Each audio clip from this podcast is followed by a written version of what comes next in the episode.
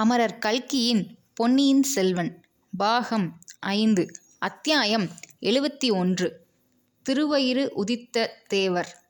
செம்பியன் மாதேவியை பார்க்க வேண்டுமென்று சுந்தரச்சோழர் பலமுறை சொல்லி அனுப்பிய பின்னர் அம்மூதாட்டி சக்கரவர்த்தியை காண்பதற்கு வந்தார்.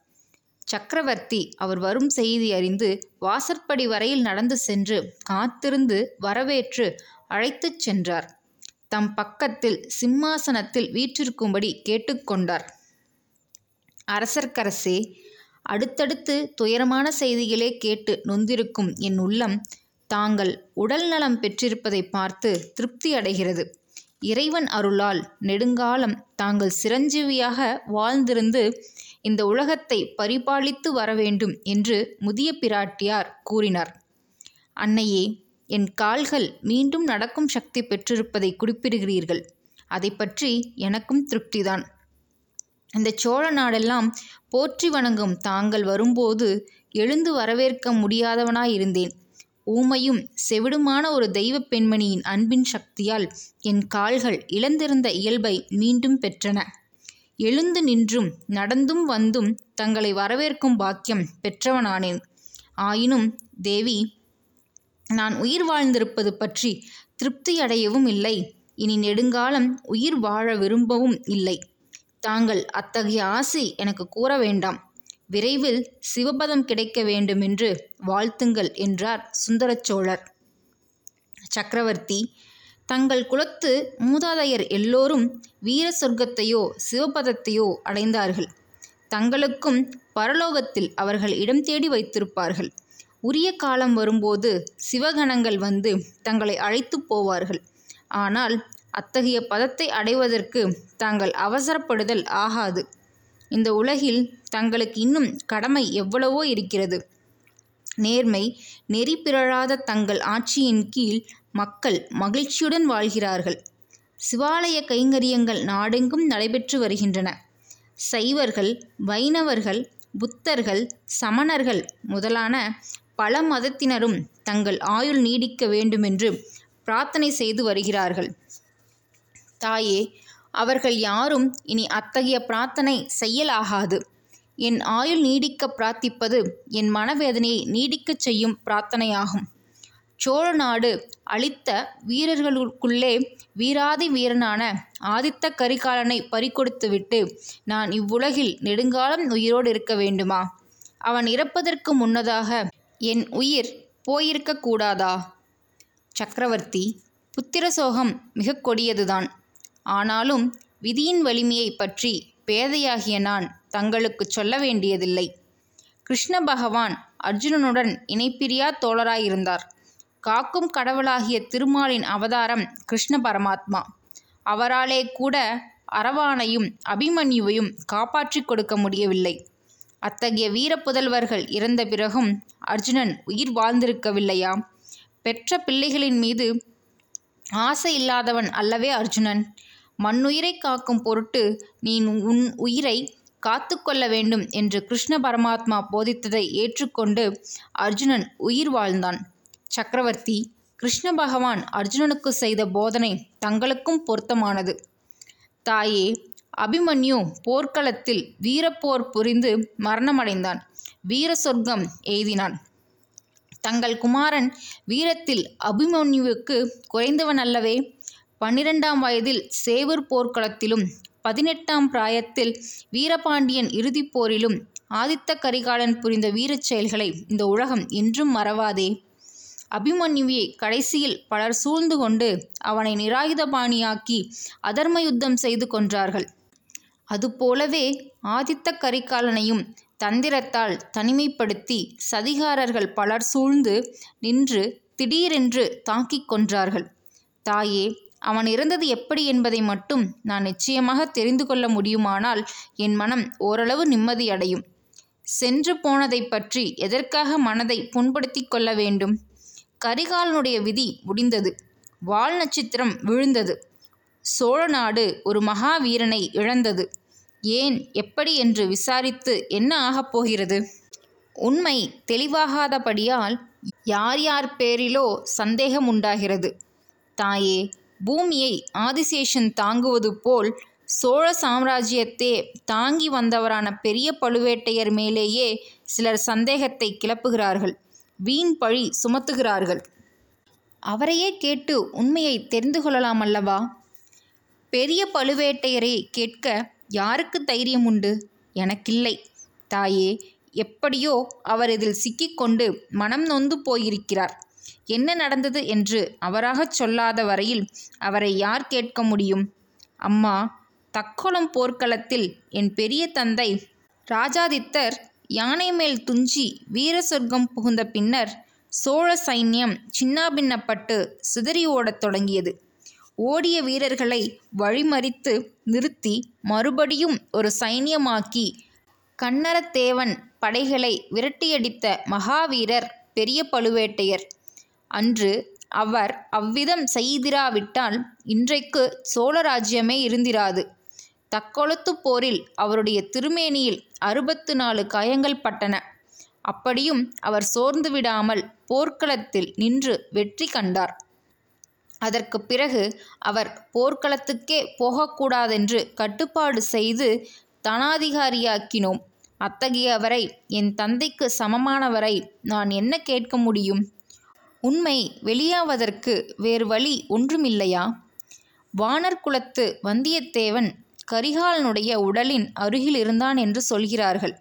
அவனை கேட்டு உண்மை அறியலாம் என்று எண்ணினேன். அவனும் பாதாளச் சிறையிலிருந்து தப்பி ஓடிவிட்டான். இதை பற்றி சின்ன பழுவேட்டையர் முதன் மந்திரி மேல் குறை சொல்வதற்கு நியாயம் இருக்கிறது. இதுவரையில் மௌனமாக இருந்த குந்தவை இப்போது குறுக்கிட்டு தந்தையே அந்த வீரரை எப்படியும் கொண்டு வந்து ஒப்புவிப்பதாக முதன் மந்திரி பொறுப்பு ஒப்புக்கொண்டிருக்கிறாரே என்றாள். குழந்தாய் இம்மாதிரி முதன் மந்திரி பல தடவை பொறுப்பு ஒப்புக்கொண்டிருக்கிறார் ஆனால் நிறைவேற்றுவது நிச்சயமில்லை. சம்புவரையர் மகன் கந்தமாறன் ஓடியவனை துரத்தி கொண்டு போயிருப்பதாக அறிகிறேன். கந்தமாறன் அவ்வளவு முன்னோசனைக்காரன் அல்ல. அவசர புத்தி படைத்தவன். அதிலும் சம்புவரையர் குலத்துக்கு களங்கம் உண்டாகக்கூடாது என்று ஆத்திரமுள்ளவன். அவன் வந்தியத்தேவனை தொடர்ந்து போயிருப்பது என் கவலையை அதிகமாக்குகிறது. ஐயா சென்று போனதை மறந்து விடுவதே நல்லது. இனி நடக்க வேண்டியதை பற்றி யோசியுங்கள். அன்னையே அதற்காகவே தங்களை அழைத்து வரச் சொன்னேன். ஆளுக்கு மேல் ஆள் அனுப்பி கொண்டிருந்தேன். மேலே நடக்க வேண்டியது பற்றி எனக்கு யோசனை கூறி உதவ வேண்டும். சக்கரவர்த்தி அறிவிற் சிறந்த அமைச்சர்கள் பலர் தங்களுக்கு யோசனை சொல்ல இருக்கிறார்கள். இந்த பேதை ஸ்திரீ என்ன யோசனை சொல்லப் போகிறேன்?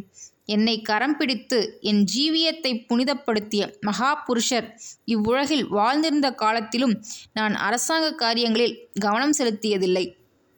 அவர் தேவருலகம் சென்ற பிறகு சிவ கைங்கரியத்திலேயே ஈடுபட்டிருக்கிறேன். என்னால் என்ன யோசனை சொல்ல முடியும்? தேவி கோபித்து கொள்ளக்கூடாது. எங்கள் சோழ குலத்தில் பெண்கள் எல்லோரும் பேதைகளாய் இருக்கவில்லை இதோ இருக்கிறாளே என் அருமை மகள் குந்தவை அவளுக்கு நிகரான அறிவு படைத்தவர்கள் நான் கண்டதில்லை. மன்னிக்க வேண்டும். சோழ சக்கரவர்த்தி நான் சோழ குலத்தில் பிறந்தவள் அல்லவே மலவரையர் குலத்தில் பிறந்தவள்தானே என்றார் முதிய பிராட்டியார். எந்த குலத்தில் பிறந்தாலும் பெண்கள் அறிவுடையவர்களாக இருக்கலாம். பிறந்த குலம் புகுந்த குலம் இரண்டுக்கும் நன்மை உண்டாக்கலாம். பெண்கள் வெறும் பிடிவாதம் பிடித்து பிறந்த குலமும் புகுந்த குலமும் அழிந்து போவதற்கு காரணம் ஆவதும் உண்டு. தாயே தாங்கள் அத்தகைய குலநாசத்துக்கு காரணமாகப் போகிறீர்களா? இவ்விதம் சுந்தர சோழர் கேட்டதும் செம்பியன் மாதேவி நெருப்பை மிதித்தவர் போல் துடித்து சக்கரவர்த்தி இது என்ன வார்த்தை? என்னால் ஏன் சோழகுலம் நாசமடைய வேண்டும்? நான் அவ்வளவு சக்தி படைத்தவள் அல்லவே என்று கண்களில் நீர் மல்க விம்மிக் கொண்டே கூறினார். தேவி சிறிது கடுமையாக பேசுவதற்காக என்னை மன்னிக்க வேண்டும். என் மூத்த குமாரன் இறந்த நான் உயிரோடு இருக்கிறேன் என்னும் எண்ணம் என் நெஞ்சத்தை பிளந்து கொண்டே இருக்கிறது. ஆனால் இதை காட்டிலும் எனக்கு ஏற்படக்கூடிய துன்பம் ஒன்றும் உண்டு. என் மூதாதையர் காலத்திலிருந்து வலுப்பெற்று பரவி வரும் இந்த சோழ ராஜ்யம் என் காலத்தில் சின்னாபின்னப்பட்டு அழிந்தது என்றால் அதை காட்டிலும் கொடிய தண்டனை எனக்கு வேறொன்றும் இல்லை மூன்று வருஷங்களாக என் அருமை குமாரன் கரிகாலனை நான் பார்க்காமலே இருந்தேன். எனக்காக காஞ்சி நகரில் அவன் பொன் மாளிகை கட்டினான். அங்கு வந்து தங்கும்படி என்னை அடிக்கடி கேட்டுக்கொண்டிருந்தான் நான் போகவில்லை. என் உடல்நிலையை காரணமாக சொல்லிக் கொண்டிருந்தேன். உண்மையான காரணம் அதுவல்ல. நான் காஞ்சிக்கு புறப்பட்டுச் சென்றால் பழுவேட்டையர்களின் சிநேகிதத்தில் அவநம்பிக்கை கொண்டு நான் போய்விட்டதாக அவர்களுக்கு நினைக்கலாம். மற்ற சிற்றரசர்களும் பெருந்தர அரசாங்க அதிகாரிகளும் கருதலாம். அதிலிருந்து என்ன விபரீதம் இந்த சோழ ராஜ்யத்துக்கு ஏற்படுமோ என்று எண்ணித்தான் நான் காஞ்சிக்கு போகவில்லை. நான் போயிருந்தால் ஒருவேளை என் அருமை குமாரன் கரிகாலன் இன்று உயிரோடு இருந்திருப்பான். மன்னர் மன்னா தாங்கள் எவ்வளவோ அறிவாளி ஆற்றல் மிக்க படைத்தவர். ஆயினும் விதியை மாற்றி எழுத தங்களால் கூட முடியாது. ஆம் அன்னையே விதியை என்னால் மாற்றியிருக்க முடியாது. ஆனால் என் குமாரனை அந்திய காலத்தில் பார்க்க முடியாமலேயே போய்விட்டதே. அவன் மனதில் குடிகொண்டிருந்த வேதனையை அறியாமல் போய்விட்டேனே என்று இன்றைக்கும் நான் படும் பச்சாதாபம் இல்லாமல் போயிருக்கும். இதையெல்லாம் எதற்காக சொல்கிறேன்? விஜயாலய சோழரும் அவர் வழியில் வந்த வீராதி வீரர்களும் ரத்தம் சிந்தி உயிரை கொடுத்து ஸ்தாபித்த இந்த சோழ ராஜ்யத்தின் நலனை கருதி என் சொந்த ஆசாபாசங்களை எல்லாம் நான் வேரோடு களைந்து விட்டிருந்ததை தங்களுக்கு தெரிவிப்பதற்காகத்தான். ஆதித்த கரிகாலனை என்ன காரணத்தினாலோ பழுவேட்டையர்களுக்கும் அவர்களைச் சேர்ந்த சிற்றரசர்களுக்கும் பிடிக்காமல் போய்விட்டது. தங்கள் குமாரனும் என் சகோதரனுமான மதுராந்தகனை எனக்கு பிறகு சோழ சிங்காதனத்தில் ஏற்றி வைக்க வேண்டும் என்று பிரயத்தனம் செய்தார்கள். அவர்கள் அப்படி பிரயத்தனம் செய்ததில் தவறொன்றுமில்லை. மகாபுருஷரும் சிவஞான சித்தருமான கண்டராதித்தருடைய புதல்வன் சோழ சிங்காதனத்தில் ஏற எல்லா விதத்திலும் தகுதி வாய்ந்தவன். உண்மையில் நான் முடிசூட்டிக் கொண்டதே தவறான காரியம். அப்போது பெரியவர்கள் எல்லோரும் சொன்னார்களே என்று மறுத்து பேச முடியாமல் இசைந்து விட்டேன். அதன் பலன்களை இன்று அனுபவிக்கிறேன். என் அருமை குமாரனை பறிகொடுத்துவிட்டு நான் உயிரோடு இருக்கிறேன். இவ்வளவு துன்பமே எனக்கு போதும். இனி இந்த பெரிய சாம்ராஜ்யம் உள்நாட்டு சண்டையினால் அழிந்து போவதை என் கண்களால் பார்க்க விரும்பவில்லை. தேவி அத்தகைய அழிவு இந்த சோழ சாம்ராஜ்யத்துக்கு நேராமல் தடுப்பதற்கு தாங்கள் உதவி செய்ய வேண்டும் என்றார் சுந்தர சோழர். செம்பியன் மாதேவி தம் கண்களில் துளித்த கண்ணீரை துடைத்து கொண்டு அரசர்க்கரசே தாங்கள் கூறியது எதுவும் என் சிற்றறிவிற்கு சரியென்று தோன்றவில்லை. என்னுடைய கணவருக்குப் பிறகு என் மைத்துனரும் தங்கள் தந்தையுமான அரிஞ்சய தேவர் சிங்காதனம் ஏறினார். என் கணவர் விருப்பத்தின்படியே அது நடந்தது. அரிஞ்சயருக்கு பிறகு தாங்கள் சிங்காதனம் ஏற வேண்டும் என்பதும் என் கணவரின் விருப்பம்தான். மூன்று உலகையும் ஒரு குடையில் ஆண்ட தங்கள் பாட்டனார் பராந்தக தேவரும் அவ்வாறு ஏற்பாடு செய்து விட்டு சென்றார். ஆகையால் தாங்கள் சோழ சிங்காதனம் ஏறியதில் முறைத்தவறு எதுவும் இல்லை. என்னுடைய நாதர் சிவபக்தியில் ஈடுபட்டு ஆத்மானூபூதி செல்வராக விளங்கினார். ராஜரீக காரியங்களில் அவருடைய மனம் ஈடுபடவில்லை. ஆகையால் அவருடைய காலத்தில் சோழ ராஜ்யம் சுருங்கிக் கொண்டு வந்தது. தாங்கள் பட்டத்துக்கு வந்த பிறகு மறுபடியும் ராஜ்யம் விஸ்தரித்தது. தெற்கேயும் வடக்கேயும் தோன்றியிருந்த பகைவர்கள் அழிக்கப்பட்டார்கள். இவ்விதம் ராஞ்சியம் மேன்மையுறுவதற்கு முக்கிய காரணமாயிருந்தவன் தங்கள் அருமை செல்வன் ஆதித்த கரிகாலன். அவனுக்கு உலகம் அறிய இளவரசு பட்டம் கட்டப்பட்டது. அதை மாற்றி என் மகனுக்கு ராஜ்ய உரிமை அளிக்க வேண்டும் என்பதற்கு நான் எப்படி சம்மதிக்க முடியும்? நான் சம்மதித்தாலும் உலகம் சம்மதிக்குமா? ராஜ்யத்தின் மக்கள் சம்மதிப்பார்களா? சக்கரவர்த்தி உள்நாட்டு சண்டையினால் ராஜ்யம் அழுவதை தடுக்க விரும்புவதாக சற்று முன்னால் சொன்னீர்கள். ஆதித்த கரிகாலனை புறக்கணித்துவிட்டு என் புதல்வனுக்கு பட்டம் கட்டியிருந்தால் அதே உள்நாட்டுச் சண்டை நேர்ந்திராதா? ராஜ்யம் அழிந்திராதா? என்று கேட்டார். ஆம் தாயே அதனாலே தான் நானும் தயங்கிக் கொண்டிருந்தேன். எல்லாரையும் சமரசப்படுத்தி அனைவரும் ஒப்புக்கொள்ளக்கூடிய ஏற்பாடு செய்ய பிரயத்தனப்பட்டேன். அது கைகூடுவதற்குள்ளே விதி குறுக்கிட்டு விட்டது. கரிகாலனுடைய ஆயில் முடிந்து விட்டது. தாயே அடுத்தாற்போல் நான் செய்ய வேண்டியது என்ன? தாங்களே சொல்லுங்கள். இந்த ராஜ்யத்தின் பொறுப்பை என்னால் இனி தாங்க முடியாது. யாரிடமாவது ஒப்புவித்துவிட்டு கரிகாலனுடைய கடைசி விருப்பத்தை நிறைவேற்ற விரும்புகிறேன். காஞ்சியில் எனக்காகவென்று கரிகாலன் கட்டியுள்ள பொன் மாளிகையில் தங்கி என் அந்திய காலத்தை கழிக்க விரும்புகிறேன். இப்போது யாருக்கு பட்டம் கட்டுவது என்று சொல்லுங்கள். அருள்மொழியைக் காட்டிலும் மதுராந்தகன் பிராயத்தில் மூத்தவன். என்னை விட இளையவன் ஆனாலும் அவனுக்கு சிறிய தந்தை முறையில் உள்ளவன். கொடும்பாலூர் வேளாரும் திருக்கோவலூர் மலையமானும் அருண்மொழிக்கு பட்டம் கட்ட வேண்டும் என்கிறார்கள். தர்மத்துக்கும் நியாயத்துக்கும் குலமுறைக்கும் விரோதமான இந்த காரியத்துக்கு நான் எப்படி உடன்பட முடியும்? அல்லது தாங்கள்தான் எப்படி உடன்பட முடியும்? அன்னையே எனக்கு உதவி செய்யுங்கள். மதுராந்தகனுக்கு முடிசூட்ட தங்கள் சம்மதத்தை தெரிவியுங்கள். அதை வைத்துக்கொண்டு நான் சேனாதிபதி பெரிய வேளாரையும் திருக்கோவலூர் மலையமானையும் சம்மதிக்க செய்வேன். தங்கள் சம்மதத்தையும் அனுமதியையும் தெரிவித்து இந்த சோழ ராஜ்யத்தை காப்பாற்றிய புண்ணியத்தை கட்டிக்கொள்ளுங்கள் என்றார் சுந்தர சோழ சக்கரவர்த்தி. செம்பியன் மாதேவி ஐயா என் சம்மதத்தை கேட்க வேண்டாம். சிவபதம் அடைந்த என் இறைவர் எனக்கிட்ட கட்டளைக்கு மாறாக நான் நடக்க முடியாது. ஆனால் ராஜ்ய விவகாரங்களில் நான் இனி குறுக்கிடுவதில்லை.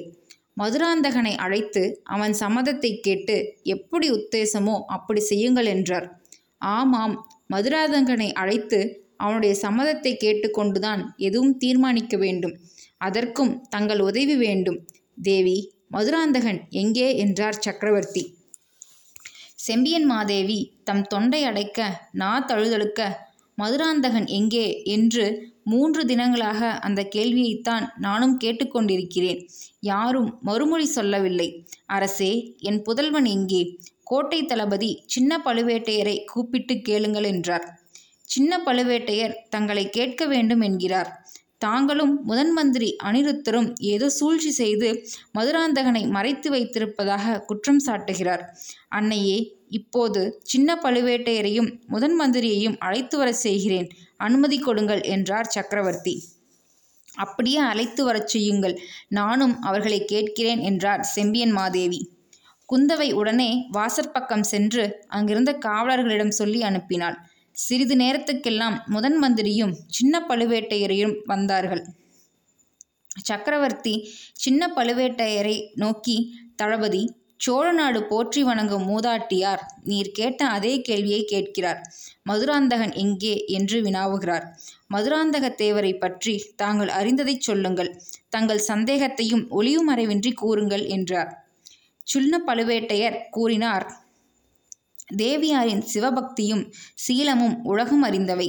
சோழ நாட்டு மக்கள் அவரை நடமாடும் தெய்வமாக கருதி போற்றுகிறது போல் நானும் போற்றுகிறேன். நான் இப்போது தெரிவித்துக் கொள்வதற்கு குற்றம் கூறுவதாக எண்ணக்கூடாது. எந்த காரணத்தாலோ தேவியார் தமது குமாரர் சோழ சிங்காதனம் ஏறுவதை விரும்பவில்லை. இதுவும் எல்லோரும் அறிந்தது. மூத்த பிராட்டியாரை காட்டிலும் எனக்காவது மற்றவர்களுக்காவது அவருடைய புதல்வர் விஷயத்தில் அதிக அன்பு இருக்க முடியாது. ஆயினும் மர்மமாயிருக்கிறது சில விஷயங்களை விளக்குதல் அவசியமாயிருக்கிறது. அதிலும் சக்கரவர்த்தி மதுராந்தகரை கொண்டு வருக என்று அடியேனுக்கு கட்டளை இருந்தபடியால் என்னுடைய சில சந்தேகங்களையும் வெளியிட வேண்டி வருகிறது. மூன்று நாளைக்கு முன்னால் மூத்த எம்பெருமாட்டியும் மதுராந்தக தேவரும் கோட்டைக்கு வெளியே சென்றார்கள். புஷ்ப திருப்பணி செய்யும் சேந்தன் அமுதனுடைய குடிசைக்கு சென்று க்ஷேமம் விசாரித்தார்கள். பின்னர் தேவியார் மட்டும் கோட்டைக்கு திரும்பினார். சிறிது நேரத்துக்கு பிறகு நானும் என் தமையனாரும் கோட்டை வாசலுக்கு சற்று தூரத்தில் நின்று கொடும்பாலூர் வேளாருடன் பேசிக்கொண்டிருந்தோம் மதுராந்தக தேவரை பற்றி நான் விசாரித்து கொண்டிருந்த சமயத்தில் யானை பல்லக்கு பரிவாரத்துடன் சிலர் கோட்டைக்குள் நுழைந்தார்கள். மதுராந்தக தேவர் வாழ்க என்ற கோஷமும் கேட்டது. முதன் மந்திரி அவர்கள்தான் அப்போது அதை சுட்டிக்காட்டினார். யானை மேலிருந்தவர் மதுராந்தக தேவர் என்று கூறினார். எனக்கு அதை பற்றி சிறிது சந்தேகம் ஏற்பட்டது. பின்னர் சக்கரவர்த்தியின் கட்டளைப்படி கோட்டை காவல் என் வசத்தில் வந்தது. என் அரண்மனையில்தான் மதுராந்தகர் தங்குவது வழக்கம். அன்றிரவு அதை பற்றி நான் விசாரிக்கவில்லை. மறுநாள் விசாரித்தபோது என் மரம் அரண்மனைக்கு வரவில்லை என்று தெரிந்தது. பின்னர் கோட்டை முழுவதும் தேடி பார்த்தும் யார் யாரையோ விசாரித்து பார்த்தும் மதுராந்தக தேவரை பற்றி ஒன்றும் தெரியவில்லை. கோட்டைக்குள் பிரவேசித்தவர் எப்படி மாயமாய் மறைந்தார்? தேவியாரும் முதன் மந்திரியும் இப்பொழுதுதான் நான் சொல்லப்போவதற்காக மன்னிக்க வேண்டும். அவர்கள் இருவரும் ஏதோ சூழ்ச்சி செய்து மதுராந்தகர் பீதி கொள்ளும்படியான செய்தி எதையோ அவரிடம் சொல்லி இந்த நகரை விட்டும் நாட்டை விட்டுமே ஓடிப்போகும்படி செய்துவிட்டார்கள் என்று ஐயுறுகிறேன். நான் சொல்வது தவறாயிருந்தால் மீண்டும் பெரிய பிராட்டியாரின் மன்னிப்பை கோருகிறேன்.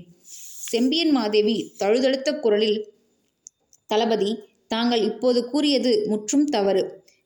சிவபெருமானுடைய பாத கமலங்கள் சாட்சியாக சொல்கிறேன். முதன் மந்திரி அனிருத்தரிடம் சமீபத்தில் என் குமாரனை பற்றி பேசியதும் இல்லை சூழ்ச்சி செய்ததும் இல்லை. அன்று மாலை நானும் மதுராந்தகனும் சேந்தன் அமுதன் குடிசைக்கு போனது உண்மைதான். நான் அங்கிருந்து புறப்பட்ட போது மகு மதுராந்தகன் சிறிது நேரம் கழித்து வருவதாக சொன்னான். அதற்கு பிறகு நான் அவனை பார்க்கவில்லை. மூன்று நாட்களாக நானும் அவனை தேடிக்கொண்டிருக்கிறேன் என்றார். தேவியார் கூறுவதை ஒப்புக்கொள்கிறேன். அப்படியானால் முதன் மந்திரிதான் இந்த மர்மத்தை விடுவிக்க வேண்டும் என்றார் காலாந்தகந்தர் எந்த மர்மத்தை என்று முதன் மந்திரி அனிருத்தர் கேட்டார். தேவியின் புதல்வர் காணாமற் போன மர்மத்தை பற்றித்தான். தளபதி இந்த கோட்டை முழுவதும் தாங்கள் நன்றாக தேடி பார்த்ததாக கூறியது உண்மைதானா? ஆம் தங்கள் அரண்மனையை தவிர மற்ற எல்லா இடங்களையும் தேடி துருவி பார்த்தாகிவிட்டது. என் அரண்மனையை மட்டும் விட்டுவிட்ட காரணம் என்ன? தாங்கள் சோழ சாம்ராஜ்யத்தின் முதன் மந்திரி என்கின்ற மரியாதை காரணமாகத்தான். ஆஹா அப்படியானால் தங்கள் கடமையை தாங்கள் சரியாக செய்யவில்லை என்று ஏற்படுகிறது. போனது போகட்டும். சக்கரவர்த்தி தங்களுடைய பெரிய அன்னையும் சோழநாடு போற்றும் சிவபக்த சிரோணுமணியுமான மூத்த எம்பிராட்டியார் தமது புதல்வரை பற்றி என்னிடம் ஒன்றும் சொல்லவில்லை. நான் அவருடன் சூழ்ச்சி எதுவும் செய்யவில்லை. ஆனால் ஒன்று சொல்கிறேன். தேவியாரின் திருவயிற்றில் உதித்த தேவர் என்னுடைய மாளிகையிலேதான் மூன்று நாளாக இருந்தார். இப்போது இந்த அறையின் வாசலிலே வந்து தங்களையும் அன்னையையும் தரிசிப்பதற்காக காத்திருக்கிறார். அனுமதி கொடுத்தால் அழைத்து வருகிறேன். இவ்வாறு முதன் மந்திரி கூறியதும் அங்கிருந்தவர்கள் ஒவ்வொருவரும் அடைந்த வியப்பை சொல்ல முடியாது. சக்கரவர்த்தி முதன் மந்திரி இது என்ன வேடிக்கை? தேவியின் புதல்வரை அழைத்து வருவதற்கு அனுமதி கேட்பானேன்? சீக்கிரமே வரவழையுங்கள் என்றார். முதன் மந்திரி அனிருத்தர் வாசற்படி அண்டை சென்று கை தட்டிவிட்டு மறுபடியும் உள்ளே வந்தார்.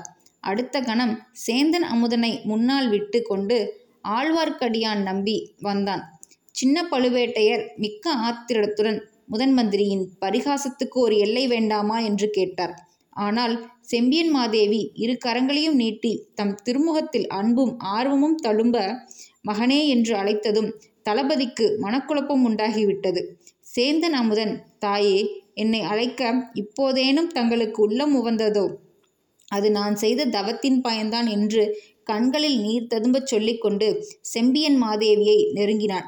மதுராந்தக உத்தம சோழன் என்று சரித்திரத்தில் புகழ்பெற்ற சிவபக்தி செல்வனை திருவயிறு வாய்த்த தேவி அன்புடன் அணைத்து கொண்டு மெய்மறந்து ஆனந்த கண்ணீர் பொழிந்தார்.